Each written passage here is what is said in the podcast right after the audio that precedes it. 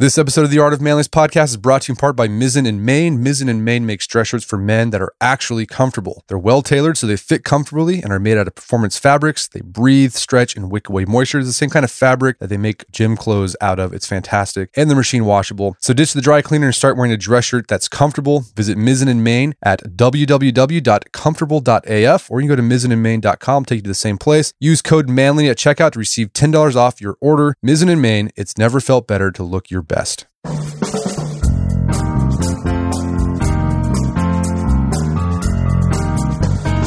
Brett McKay here, and welcome to another edition of the Art of Manliness podcast. You have a goal of reading more, but anytime you start working on that goal, it feels like a chore, the equivalent of eating your broccoli. My guest today argues that the problem is likely due to the fact that you're trying to read books you think you should be reading, instead of reading what you actually enjoy. His name is Alan Jacobs. He's a professor of literature and the author of The Pleasures of Reading in an Age of Distraction. At the start of our conversation, Alan offers critique of a certain approach to reading the so-called great books, and makes an argument for choosing what you read based on whim with a capital W, rather than following any kind of list. He then makes the case for following that whim into reading not only books of your favorite authors, but the books your favorite authors read, which can actually lead you back to the great books, but in a way that allows you to enjoy and appreciate them more. Alan makes the case as well for the value of rereading books. Alan and I then discuss tactics to get more out of your reading in our age of distraction, including his opinion on reading ebooks versus paper copies. We also get into his take on speed reading and whether it's okay not to finish a book you're not digging. We end our conversation with what parents can do to raise eager readers. After the show's over, check out our show notes at aom.is/pleasuresofreading.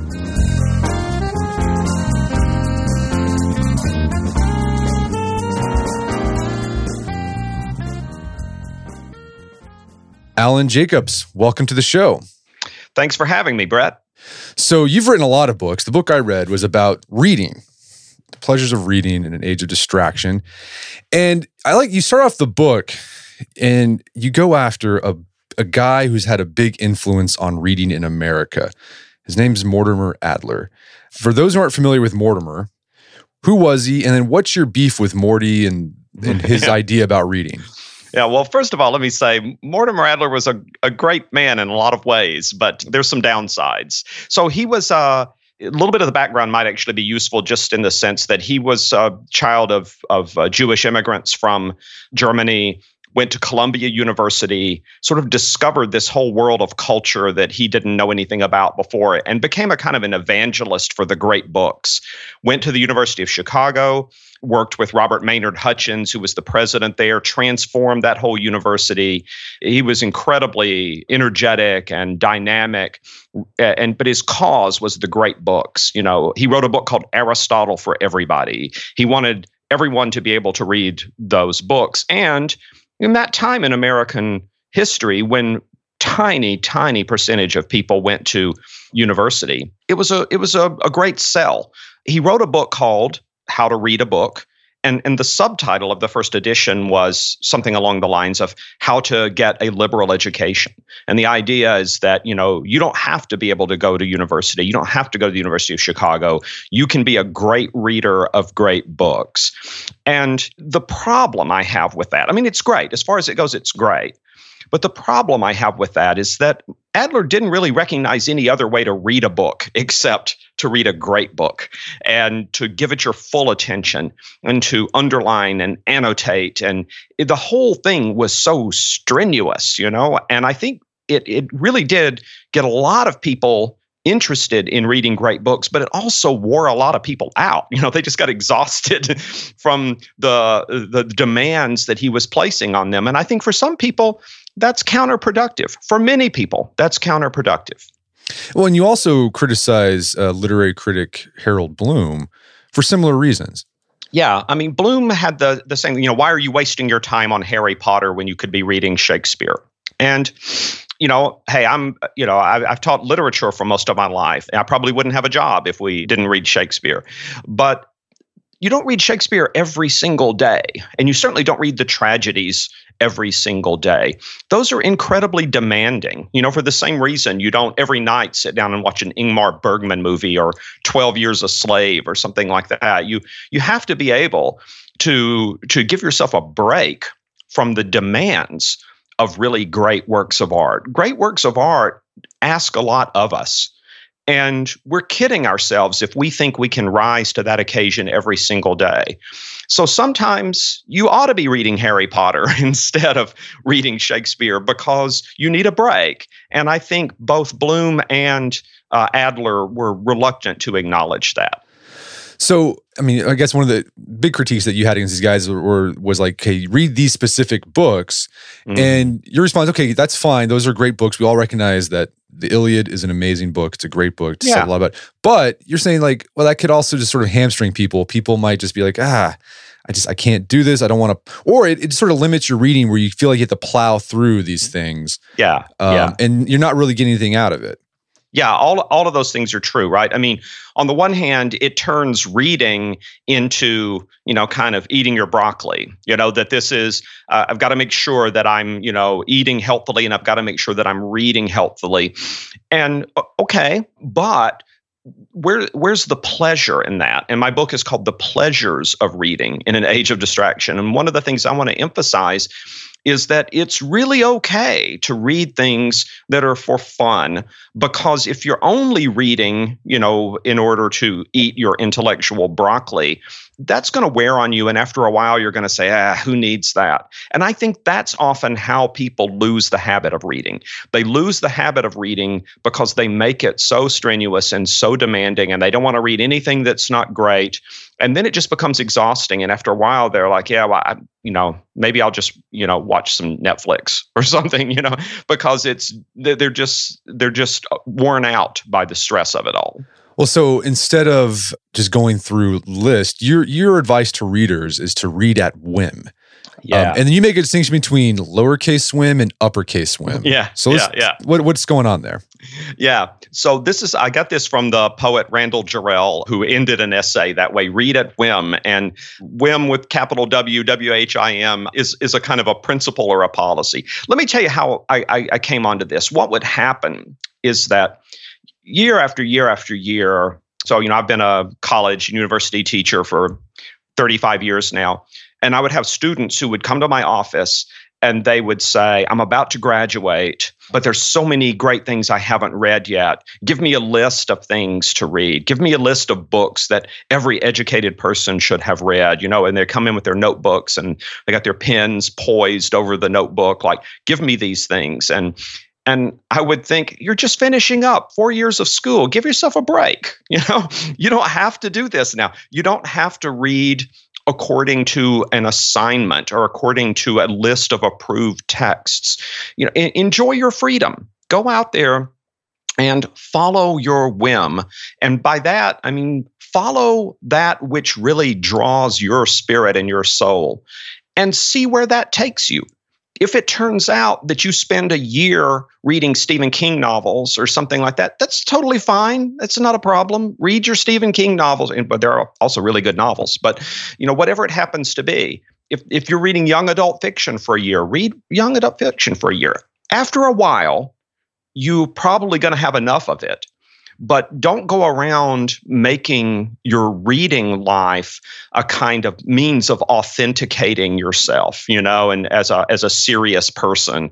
It's just no way to live. And that, so I would always tell them, give yourself a break. Don't make a list. See where whim takes you. And so this capital whim, I mean, What I think the difference between like whim, like when people think whim, they just think sort of randomness. Right. But it sounds like the whim that you're describing is it's random, but also structured at the same time in a way. Well, what happens is that there is a kind of an emergent structure in a way, you know, things emerge. So here's one of the things that I will tell people. I'll say, let's say you really love Tolkien and you've read Lord of the Rings like 10 times, you know, and you're not sure you want to read the Lord of the Rings again. First of all, I will say rereading is always a good idea. It's always a good idea. But there may be times when you think, maybe I don't need an 11th reading of the Lord of the Rings. And so I'll say, well, then let's move upstream a little bit. Why don't you ask yourself, what did Tolkien read? What did he love? If you love Tolkien's writing, what writing did Tolkien love? And kind of go upstream of him and find out what he read. And in that way, you're doing something that is really substantial. I mean, you're learning about some new things, some important things, things that are really valuable, but you're also kind of following whatever it is in your spirit that responded to Lord of the Rings. You're taking it to that, that next level. Yeah, we do this series on the site called The Libraries of Famous Men, where we take some great, person from history. It could be like, we've done Bruce Lee, we've done Ernest Hemingway, we've done Theodore Roosevelt, and we look at their libraries and like the books that they read. Because I think there's a quote I read somewhere. It's like, if you really want to find out about someone you look up to, like, don't read what they wrote, like read what they read, because that's what shaped them. Yeah, exactly. That's the idea. And it is something in which you're not, it's not a dry scholarly exercise. You're being drawn by something you love. You're being drawn by something that has really spoken to your heart, and you're moving through that and on to a much broader terrain. And so it's a way to expand your reading and grow and deepen your mind, but without that sense of duty, of just marking things off a list. The problem with that is, I think, when you're marking things off a list, that's not really a sign that you want to read something. That's a sign that you want to have read something, or you want to be able to say you have read something. And if that's all that matters, then, hey, just go and read the Wikipedia plot summary, save yourself some time. Well, and the other thing about this upstream tactic of expanding your reading, so say like you do like Tolkien and you start reading what he read, like eventually you're going to probably end up to one of those great books. Absolutely. That's where it's going to take you there. But the difference is you're not reading it because this is something on my list and I don't feel like I'm a really educated person if I haven't read this book. Instead, you're reading it because your whim, with that capital W, has taken you there. And so that way it's more integrated with who you really are as a person and what you really love. And it's less about how you want to present yourself to other people. Yeah, so I've done this before, this going upstream, but in a different way. So my favorite novel of all time, I've said this before on the podcast lots of times, is Larry McMurtry's Lonesome Dove. Yeah. And then I started reading his, like, I've read that thing like 5 times, but then I was like, I got to read the prequel. So I started reading Dead Man's Walk and Comanche Moon. And then I started learning about, I was like, these Comanche Indians, I didn't know about this. And so I was like, I went on Amazon and just started books about Comanche Indians. And that's how I discovered Empire of the Summer Moon. Fantastic book. It was one of the best books I've read. Right. But you wouldn't have discovered it if you hadn't been actually reading at whim, right? You were not thinking, let me see, I've read this Larry McMurtry book. Now I need to read all the other books that were well reviewed that year. Instead, you were following up something that was really drawing you on. In a way, you're just obeying your own curiosity. And that's a much better guide to reading than having a list that somebody else has given you. So we've talked about Harold Bloom, how he's very stringent about his idea of what reading should look like. But in your book, you talk about other literary giants who kind of agreed with your advice about reading at whim. Yeah. My favorite writer and the writer that I've come back to more than any other over the years is the poet W.H. Auden. And he actually, I think, was reading an essay of his that kind of set me off down this path, because he says in one of his essays that great masterpieces, are for the high holy days of the spirit. They're not for every day. In exactly the same way that you would not eat a 7-course French meal every night, you don't read a great masterpiece every day. You save it for those times when you are kind of morally and spiritually and emotionally prepared for it. And that was really the thing that set me off down this little path. And then another person you've written about a lot, you've written a biography about him, C.S. Lewis, had this very idea of kind of whim, following whim where it takes you. Yeah, exactly. And the way that often expressed itself in Lewis is following the desire to reread something. All of his favorite books he read over and over and over again. And in fact, he felt so strongly the love of rereading that he would say, sometimes I have to ration myself and not allow myself another rereading yet. I got to wait a few more months before I can reread this again. And Lewis felt that Lewis was incredibly widely read, but for someone who read as widely as he did, he it's surprising how often he emphasized the value of returning over and over again to the same books if those books are ones that really nourish your heart and soul. And one of those things that sort of inadvertent consequences of like book list is that it discourages rereadings. People are like, well, I don't have time to reread. I got to get to the next one here. Exactly. That's wanting to have read. That's wanting not to read, but to have read. You can say, look, here's the list. Here's how many books I read in 2019, and okay, but maybe if instead of reading, 123 books in 2019, what if you had read 7 books, but you read each of them 3 times? You might actually be way better off, if you chose those books well, you might actually have had a more intellectually nourishing year than, you're reading your 123 books. I think when people get locked into that, I try to gently suggest, when I say locked in, I mean locked into that idea of getting through a certain number of books. That's a terrible phrase if you love reading, by the way, getting through, And I don't want to get through it. I want to enjoy it. I want to relish it. But if you're thinking in terms of getting through books, I will gently suggest maybe you should reconsider your life choices a bit. Like what is it? What are you chasing? What is it that's flogging you? Something is driving you in a way that doesn't seem altogether healthy to me. Yeah, so I read that many books, but it's because it's my job, right? To prepare for the podcast. So I have to crank through like a book, 2 books a week. But then I also have like my pleasure reading that I do, right? And it's not that many. And I don't know. It's like, so yeah, whenever I always post, I'm like, hey, I read this many books. Here are my favorites. People are like, oh, how do you do it? And it's like, well, it's my job. It's like, you wouldn't ask a plumber, like, how do you fix 120 toilets in a year? I can only, so well, that's my job, man. Yeah. Same thing for me, right? As a teacher, I'm teaching classes right now that I've never taught before. Some of the stuff I've read before, some of the stuff I haven't. But those kind of demands are, my job and your job are kind of interesting in this regard because we can't just read it to get through it. We have to read it well enough that we can talk to other people about it and not make fools of ourselves, Right. And so that's a bit of pressure on us, but that's not bad pressure, right? It's kind of forces you to be attentive in ways that ultimately make reading that book more rewarding than it would be if you were just trying to get from the first page to the last page as fast as you can. So one idea I came across, I don't know where I saw it at, but I really like the idea about rereading books, is someone talked about creating a liturgical calendar for your reading. So there's like certain seasons, like you're going to read, like during the winter, you're going to read this book, or during the fall, you're going to read. And I really like that idea.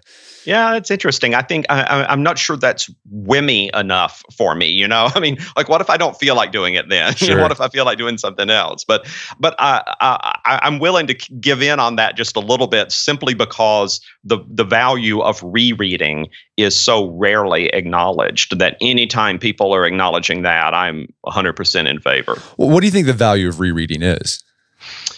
Well, there's a lot. First of all, if it's a really worthwhile book, and books can be worthwhile in 1,000 different ways, you're never going to get everything important out of it on a first reading. But then, in addition to that, you go through different stages of life, and in those different stages of life, books speak to you in dramatically different ways. I remember once I used to teach Tolstoy's Anna Karenina almost every year. And one year I was reading it and I came across a passage which totally knocked me out. And I couldn't even remember having read it before. I'd like taught the book 6 or 7 times and I had completely passed over this particular passage. And it's a passage where one of the two protagonists, a man named Konstantin Levin, his wife Kitty has just given birth to their first child. And he picks up his newborn son, and the first thing he thinks is, now the world has so many ways to hurt me. And it's just an incredibly powerful scene. Why didn't I notice it before? Because I hadn't had children before.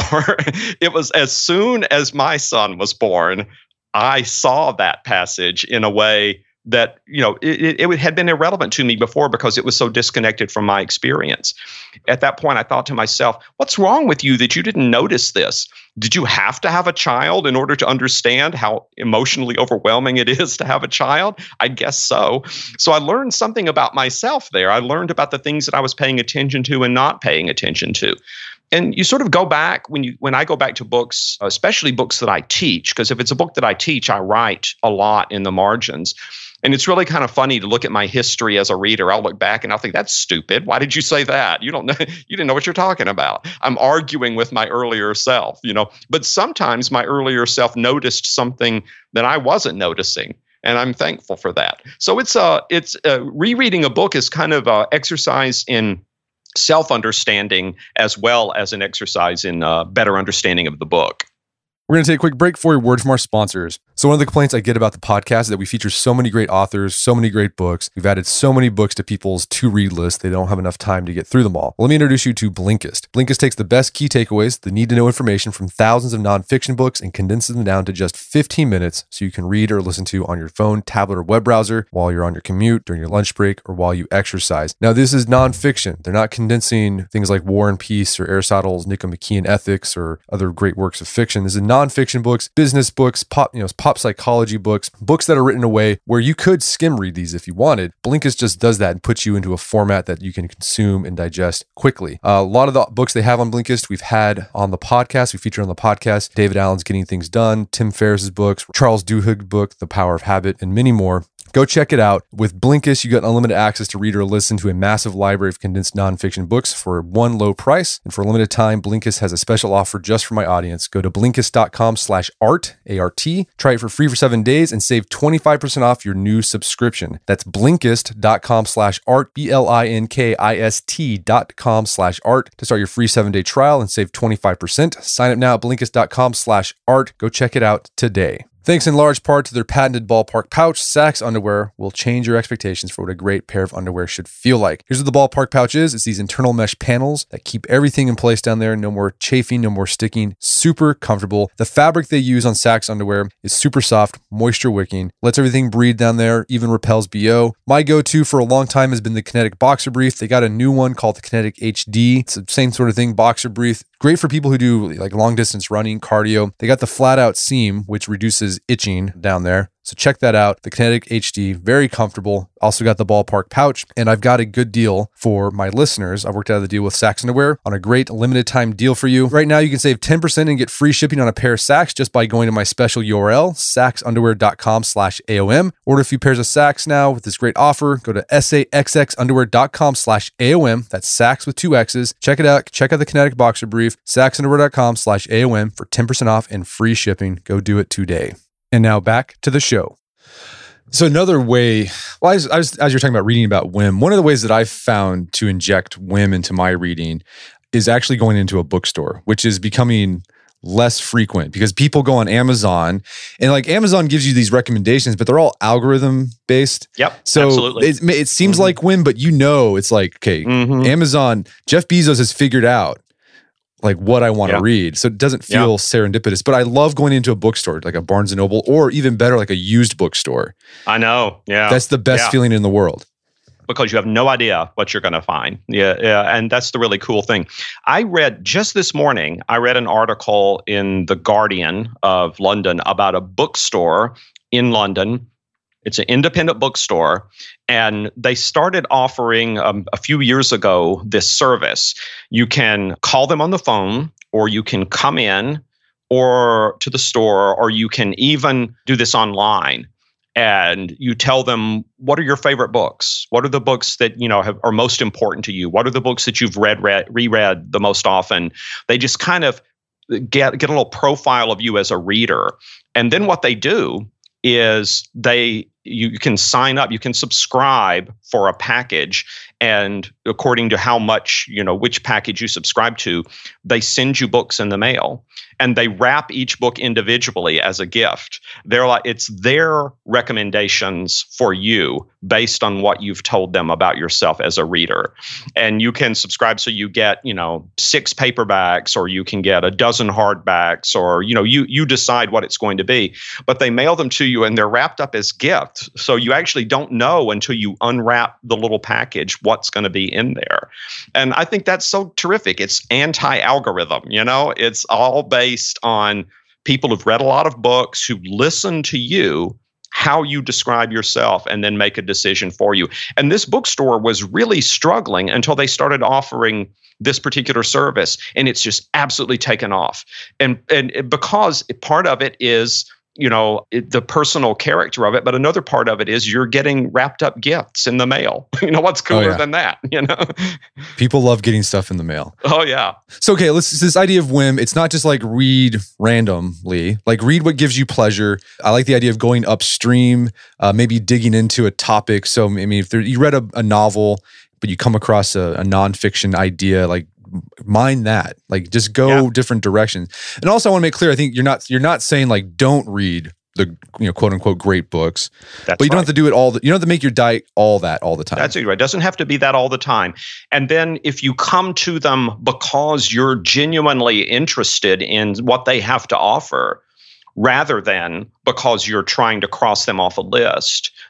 Or, you know, if you say, you know what, I know this book is going to be a challenge. I know this book is going to be hard for me, but that's what I want right now. I want a challenge. That's totally great. That's totally great. It's the crossing the books off the list that is the death of pleasure in reading. That's the thing I most want to warn people away from. Gotcha. And it might be the case you start enjoying reading, like the great books have become your thing. Like that might be your whim. That's exactly right. That may be where it takes you. And I actually think that eventually that's, you know, if you say, you know what I'm going to do, I'm going to take a year and I'm not going to read anything except thrillers and, you know, mystery novels or whatever your kind of genre fiction thing is. I think for a season in your life, that's totally great. But I bet there's going to be a time where you will say, you know what? I think I've done enough of this. I think I need something that's, you know, a little more meaty, something I can really chew on, you know, not just pure carbs, right?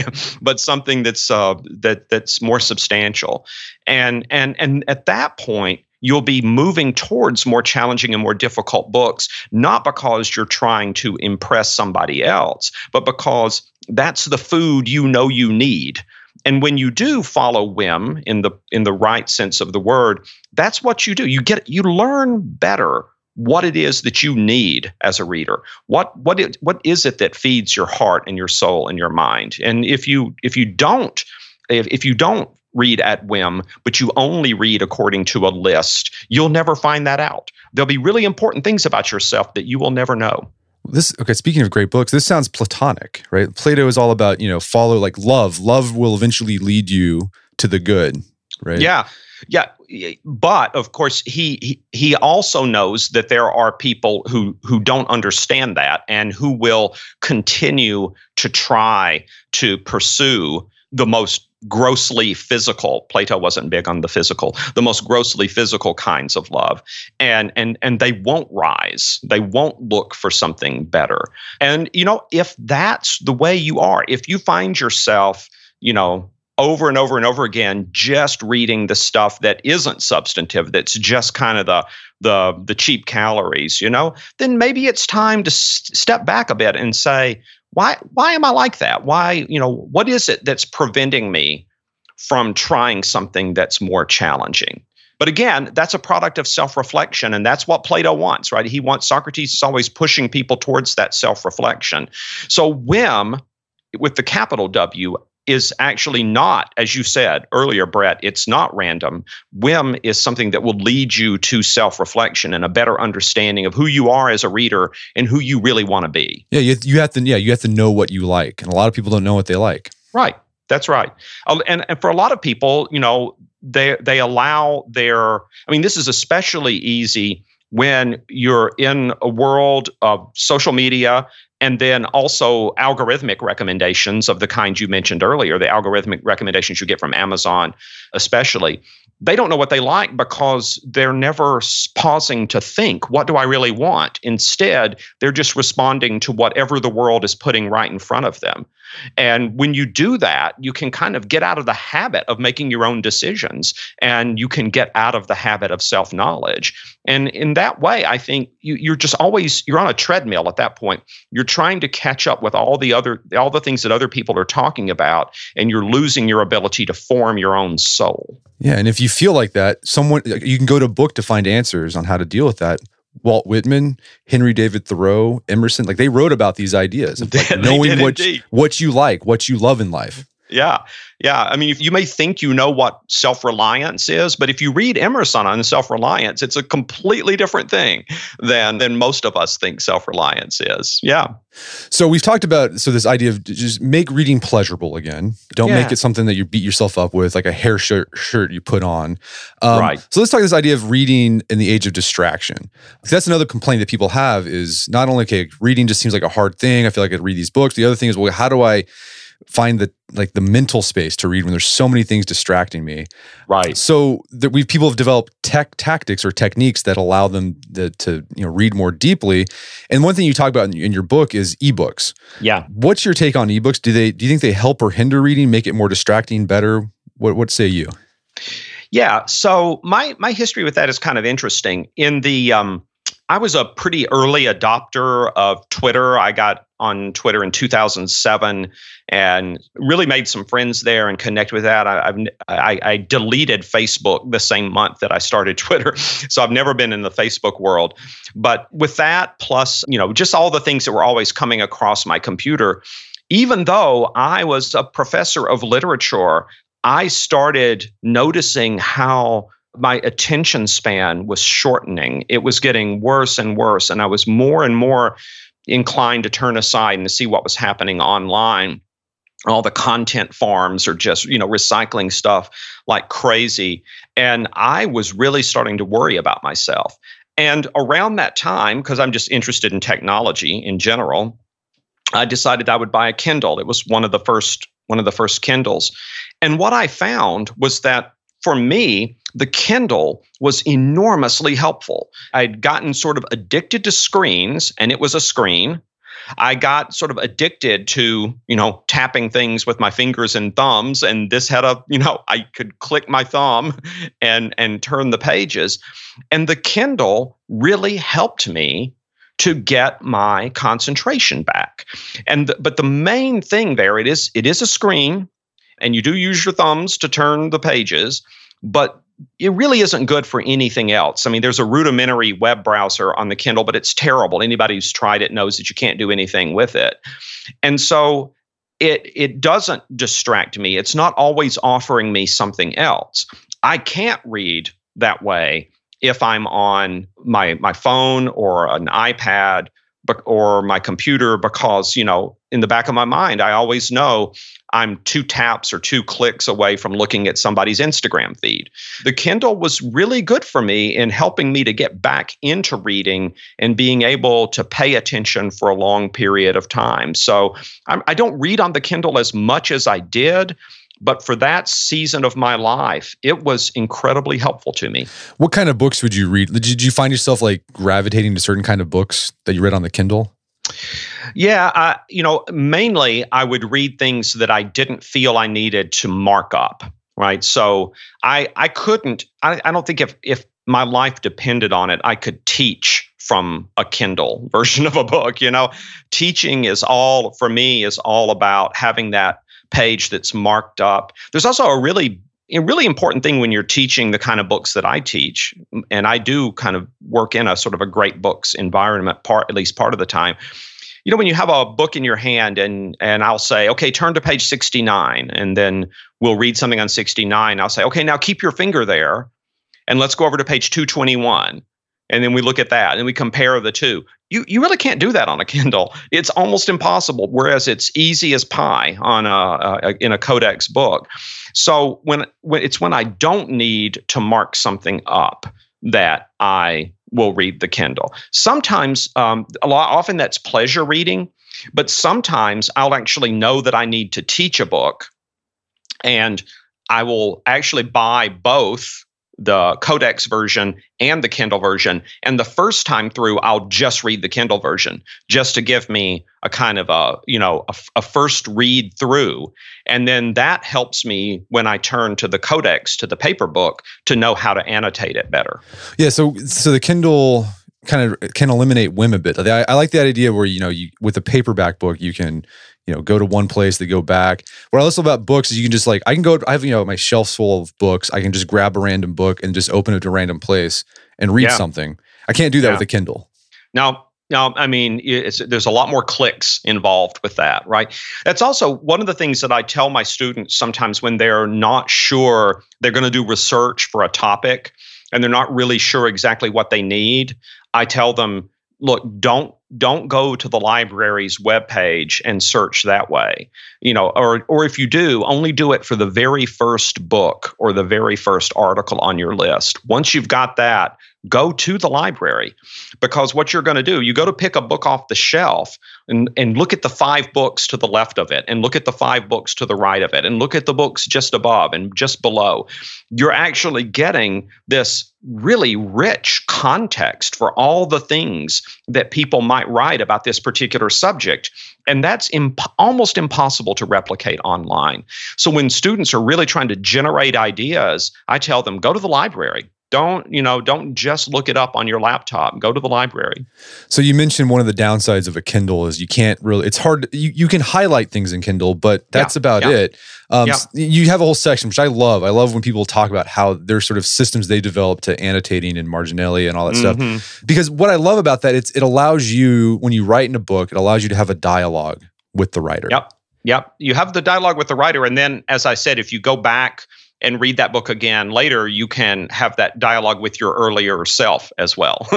So I like to, if all you can do in a Kindle is highlight, and one thing about highlighting is that there's a lot of research on this that highlighting does not aid retention. It does not help your memory.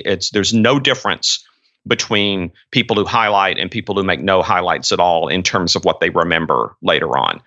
Now, I might highlight sometimes because it makes it faster for me when I'm in class to find the passage that I want to read out loud.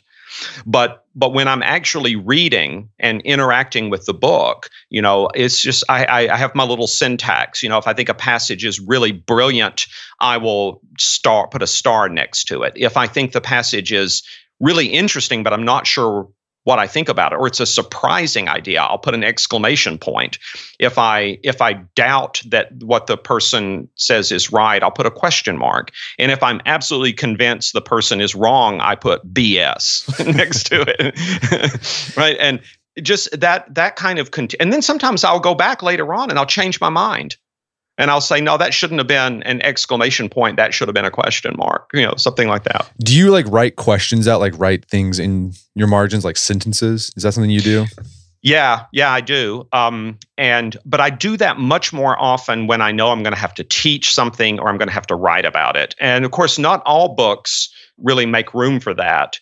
So I keep sticky notes around. And when I have something a little longer to write, I'll write it on the sticky note and then put it on the relevant page. And that's also good because those are easy to find. I wouldn't be doing that if I didn't think this was a passage that I really needed to think about. So it helps me to go back and discover the most important passages. And do you do this if you're reading a Stephen King novel? No. When I'm reading something, a novel, just for fun or just for my own personal satisfaction, I'll do that more often than not on the Kindle. And then, if there's a really interesting passage, I'll highlight it and then I can go back and look at it later on. But that's not the main way that I'm engaging with that story. I really want to be absorbed in the story. And every time you stop to make a note, you're kind of lifting yourself out of the story a little bit. And that's not the best thing for many novels. Well, speaking of the Kindle highlight feature, one thing that bugs me, and you talk about this in the books, I'm glad you did, was that they had that feature where it'll show, while you're reading on your Kindle, it'll show you passages that were highlighted the most. Yeah, and drives me crazy. It drives me because you just ruined it. Now I think, this is important. And if it wasn't there, I probably wouldn't have think it was that important. Right. Oh, but here's the one thing. When you look at that, popular highlights, in any book, all of the popular highlights are in the first 15 pages. Yes, it's hilarious. After that, nobody's commenting on anything. You can see when people gave up. Yeah, exactly. So another tactic people have developed when they had this idea, okay, I'm super distracted, I don't have much time to read. I got to get through this list of books. People talk about, if I learn how to speed read, this will get me through. What do you think about speed reading? Well, first of all, speed reading really doesn't work. Not the way that people think that it does. There's a lot of studies on this. There are just simply limitations on how our eyes work, our ability to scan particular passages of text that mean that you really can't speed it up that much. But even if it did work, I'm not sure it's the best way for people to do what they need to do. Because look, I've been in that situation many times too, where I have to get a quick grasp on something. I don't have time to sit down with my pencil in my hand and annotate carefully. I mean, sometimes there just aren't enough hours in the day.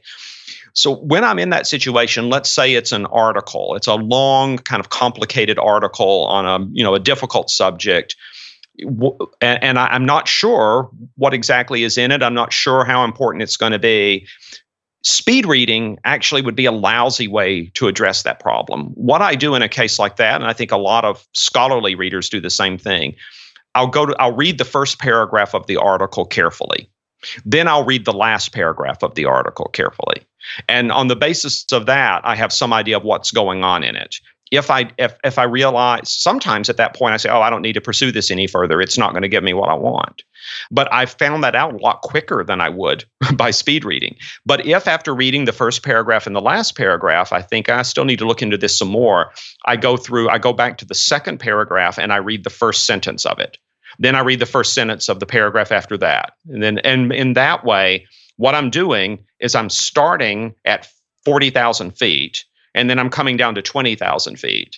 And then ultimately, if I see, oh, this thing is really valuable, then I stop and I go through the whole thing. Or if I don't have time to do that, I make a note, this is something I need to come back to and read carefully. But right now, I'm just getting the main points. And that is actually a much more efficient and useful way to get hold of something in a short period of time than speed reading, because I'm getting the structure of the argument rather than just treating every word as being the same value as every other word. Well, that's a tactic from Mortimer Adler. I mean, we kind of dogged on at the beginning. Yeah, but you say, no, look, his book, How to Read a Book, which I think everyone should read. I think it's some really useful information there.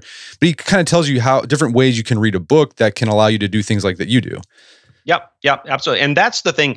It's not that he doesn't give good advice. It's just that he only has one kind of reading in mind, and he tends to leave out the many kinds of reading that are rewarding and above all pleasurable, that don't really lend themselves to that sort of model. But if you really do have to know something, in a short period of time, Adler is actually a much better guide for you than any speed reading program would be. Yeah, I've kind of developed my own tactics for reading different kinds of books, because you start recognizing different kinds of books have different types of formats, and certain formats are conducive to certain types of reading. So if I'm reading a fiction book, I don't skim that at all. I'm going to read that, I'm going to savor it. Like a hard work of philosophy, I'm going to go through that, take my time. But if it's like one of those pop psychology, pop business books, here's the format on those things. It's a cookie cutter. What you do is you start off with a principle, and then you start off with an anecdote where someone a story is highlighting, and then there's bullet points, and that's it. And so you can just skim those things. I know I can skip the anecdote. Yeah. You can just get to the principles. Yep. Rinse and repeat, right? Yeah, that's how they're put together. And, there's a reason for that. The publishing industry knows that that's the sort of thing that works, but you don't have to read it in the way that it's written. You can read it in the way that works for you. Yeah. So yeah, and another thing too, once you start reading those books, you realize they all talk about the marshmallow experiment. Oh yeah. And so I know. You just deferred gratification. Right. Yeah. Or the gorilla, the invisible gorilla. The gorilla that nobody sees bouncing the basketballs. So, yeah. Once you know those, if you know those, you can just skip through that. Okay, done. Yeah. There's there's the Stanley Milgram obedience to authority experiments. There's the Stanford prison experiment, Yeah, it's about 5 experiments. Yeah. It's in every one of those books. I thought about writing a book where it's like all the experiments you need to know to like get through any business pop psychology right, book as quickly as possible.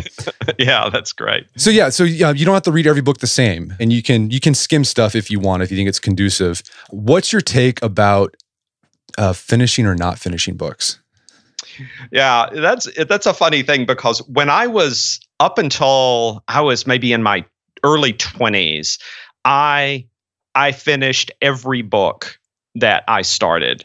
And it was, at one point, I was reading a book, a novel by William Gaddis called The Recognitions, and it's over 1,000 pages long. And I was just flogging myself through this book. I wasn't getting it. I really probably wasn't the right reader for that book, especially at that time in my life. And I was just so miserable, but I was like, but I have to finish. I have to finish. But I couldn't read anything else because this thing was like the albatross around my neck. And I remember getting to page 666, the mark of the beast, and I thought, the hell with this thing. I'm not going to finish it. And it was like one of the most liberating moments of my life, because I realized, no, I gave it a good shot. And I gave it more than a good shot. There was no value added for me in flogging myself all the way to the end of this thing. It's totally fine if I set it aside. And, I have a friend, Austin Kleon, the guy who wrote Steal Like an Artist and Show Your Work and Keep Going. And Austin's a big fan of setting aside books that they're just not doing anything for him. And I love the way he talks about it. He says, what he tells people when he sets a book aside like that, he said, yeah, that one's not for me. He's not saying it's a bad book. He's not saying it's a useless book. He's just saying, yeah, I'm probably not the right reader for that book. That one's not really for me. And I really like that attitude, because not everything is going to be for me. Not everything is going to be for you. There are some things that we're just not going to be able to get our heads around, even if everybody else likes it. It's just not for me. And that's okay. Yeah, so I've always been like a big finisher of books too, because I'm always like, maybe there's might be some gem. Yeah, like one single gem. If I keep, but then lately I've gotten to the point where I just like I give up on books. Like I'm a member of a Great Books book club here in my town. But our policy is like read it, but if like it's not doing anything for you, just give up. And then we talk about like why you gave up on it. Like what? That's great. What was it? So I had to do that with we were in Erasmus and Martin Luther's debate about free will. Yeah. And yeah. I had to give up on that, and I couldn't finish it. I tried, and I'm like, no, I can't do it. Yeah, but that's great, right? If you didn't talk about why, like what was it that I couldn't get into? What was impeding me? What was getting in my way? You learn something about yourself as a reader, but you also learn something about that book. Maybe you learned something in that case about just how differently people made arguments in the 16th century than we make arguments today. There's a lot to be learned from understanding why something was not for you. Yeah. And we had to give up so we read books to our kids. Well, speaking of like just sort of savoring books, reading books out loud is a whole different reading experience. Oh, it is. So we started reading The Secret Garden last year. Great. And like we tried to get through, but then like we were almost like a quarter left and we just couldn't do it anymore. Cause it was it was all about, oh, Dickens, such a great boy. And like, it'd be like a chapter about a sprout growing. And we just like, no, we can't do it. Yeah. So we just gave up. And it was funny. My daughter like picked it up and threw it in disgust. And we switched over. John Bel-Air's, we're really into his series of books. We've been liking that. Yeah. That's great. I love, when I was a kid, I grew up in a weird house in that, nobody in my family had even graduated from high school, but everybody was a reader. They mainly read pulp fiction, so our house was just full of books, thousands of books, but they were all like science fiction, mysteries, westerns, romances. My mom read the romances. My grandmother read mysteries. My father read science fiction and westerns, and the house was just full of those things. And I started picking those up when I was like 4 or 5 years old. And I kind of went straight from Dr. Seuss to Louis L'Amour and Robert A. Heinlein, and I didn't read any of the children's classics. And so when our son was born, that was such a great thing for me, because all of those books that I never read when I was a kid, I was able to read to him. And it was, I think it was, he liked it, but I think I liked it more than he did. Yeah, reading kids' books as an adult, that's an interesting reading experience as well. It really is. Yeah, it really is. This is just kind of a random thing, but I had a friend whose son, he was actually my son's best friend when they were little. And he was a really bright young man, or boy, he was a really bright boy, but he couldn't learn to read. And he was getting into second grade. He couldn't read at all. And his parents were, this doesn't make any sense. He's not dyslexic. He doesn't have any of the usual, the common issues. What's the deal? And at some point, a teacher said, I think he can read. I think you need to talk to him. And so they sat him down and they talked to him, and he tearfully confessed that he did indeed know how to read. Well, then why won't you read? They said, what's the problem? He said, if I read on my own, then you won't read books to me anymore. Oh man, that's sad. And then they said, no, we'll read books to you. We'll read them until you're 21, if that's what you want, And then he was okay. But he really thought that once you learn to read for yourself, then you weren't allowed to be read to anymore. And they just had no idea he was thinking that.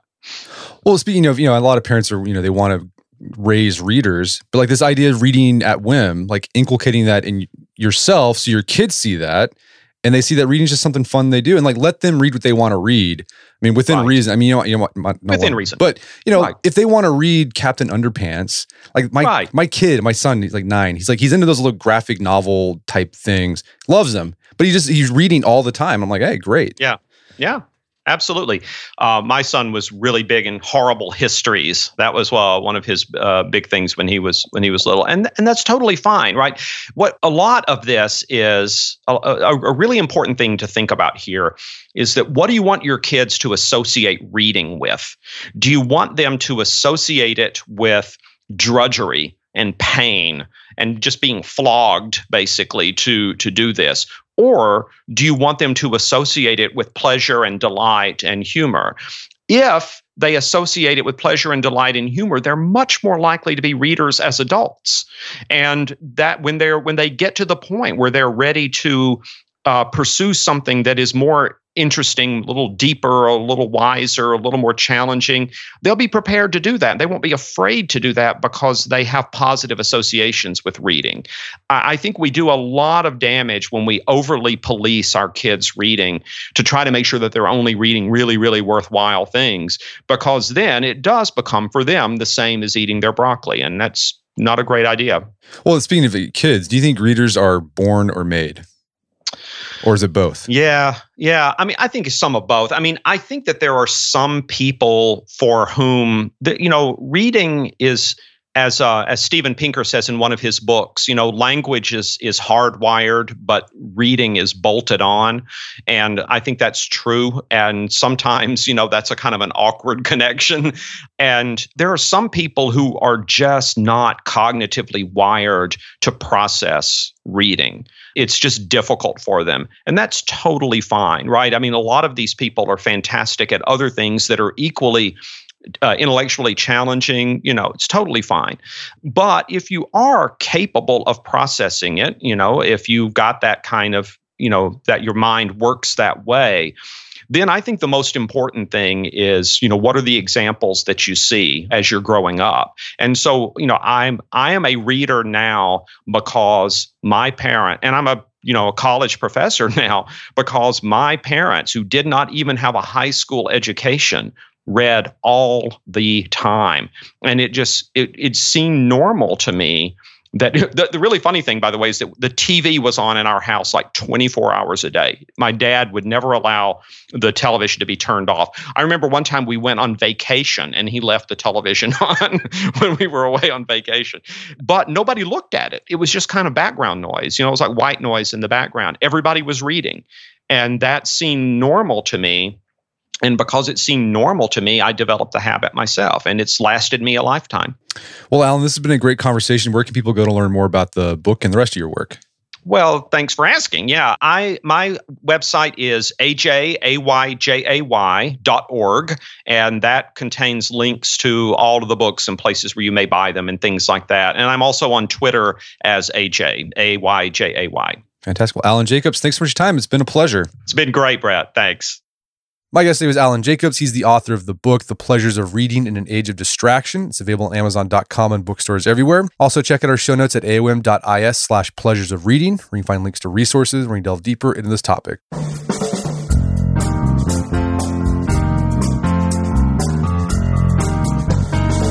Well, that wraps up another edition of the AOM podcast. Check out our website at artofmanliness.com, where you can find our podcast archives, as well as thousands of articles rewritten over the years. And if you'd like to enjoy ad-free episodes of the AOM podcast, you can do so on Stitcher Premium. Head over to stitcherpremium.com, sign up, use code manliness at checkout to get a free month trial of Stitcher Premium. And then you can download the Stitcher app on Android or iOS and start enjoying ad-free episodes of the AOM podcast. And if you haven't done so already, I'd appreciate it if you take 1 minute to give us a review on Apple Podcasts or Stitcher. Helps out a lot. And if you've done that already, thank you. Please consider sharing the show with a friend or family member who you would think would get something out of it. As always, thank you for the continued support. Until next time, this is Brett McKay, reminding you not only listen to the AOM podcast, but put what you've heard into action.